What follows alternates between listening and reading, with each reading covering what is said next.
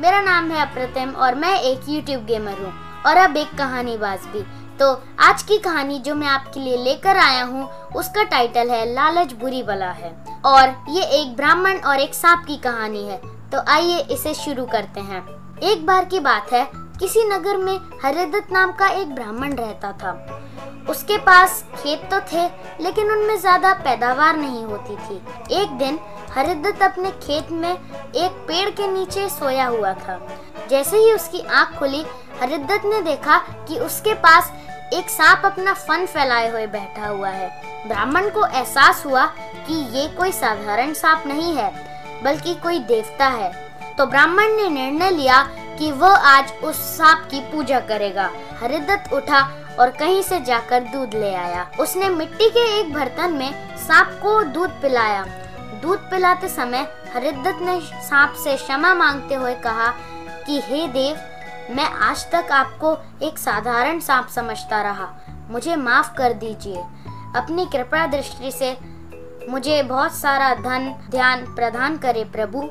ऐसा कहकर हरिदत्त अपने घर में वापस आ गया और अगले दिन जब वह अपने खेत पहुंचा तो उसने देखा कि जिस बर्तन में कल उसने सांप को दूध पिलाया उसमें एक सोने का सिक्का था। हरिदत्त ने उस सिक्के को उठा लिया और अब वो रोज उस सांप की पूजा करने लगा और सांप रोज उसे एक सोने का सिक्का देता था। कुछ दिन बाद हरिदत्त को किसी काम से किसी दूर देश में जाना पड़ा। तो उसने अपने बेटे से कहा कि तुम खेत में जाकर सांप देवता को दूध पिला आना।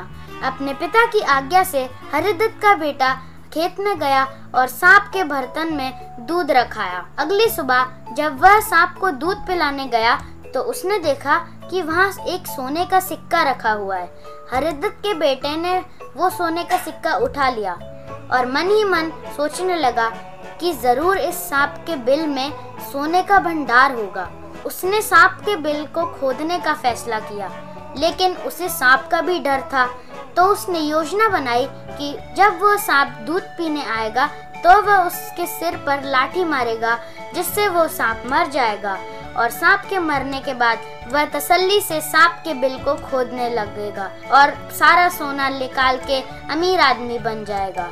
लड़के ने अगले दिन वैसा ही किया जैसा उसने अपनी योजना बनाई थी, लेकिन जैसे ही उसने सांप के सिर पर लाठी मारी तो वो मरा नहीं बल्कि गुस्से से भर उठा और सांप ने बहुत ज्यादा क्रोधित होकर लड़के के पैर में अपने विष भरे दांतों से काटा और लड़के की उसी समय मौत हो गई। हरिदत्त जब वापस लौटा तो उसे ये जानकर बहुत ज्यादा दुख हुआ। तो दोस्तों, ये थी हमारी आज की कहानी और आज की कहानी से जो हमें सीख मिलती है वो है कि लालच का फल हमेशा बुरा होता है। इसलिए ही भगवान कहते हैं कि हमें कभी भी लालच नहीं करना चाहिए और हमारे पास जो भी है हमें उससे संतोष करना चाहिए और हमेशा परिश्रम करते रहना चाहिए।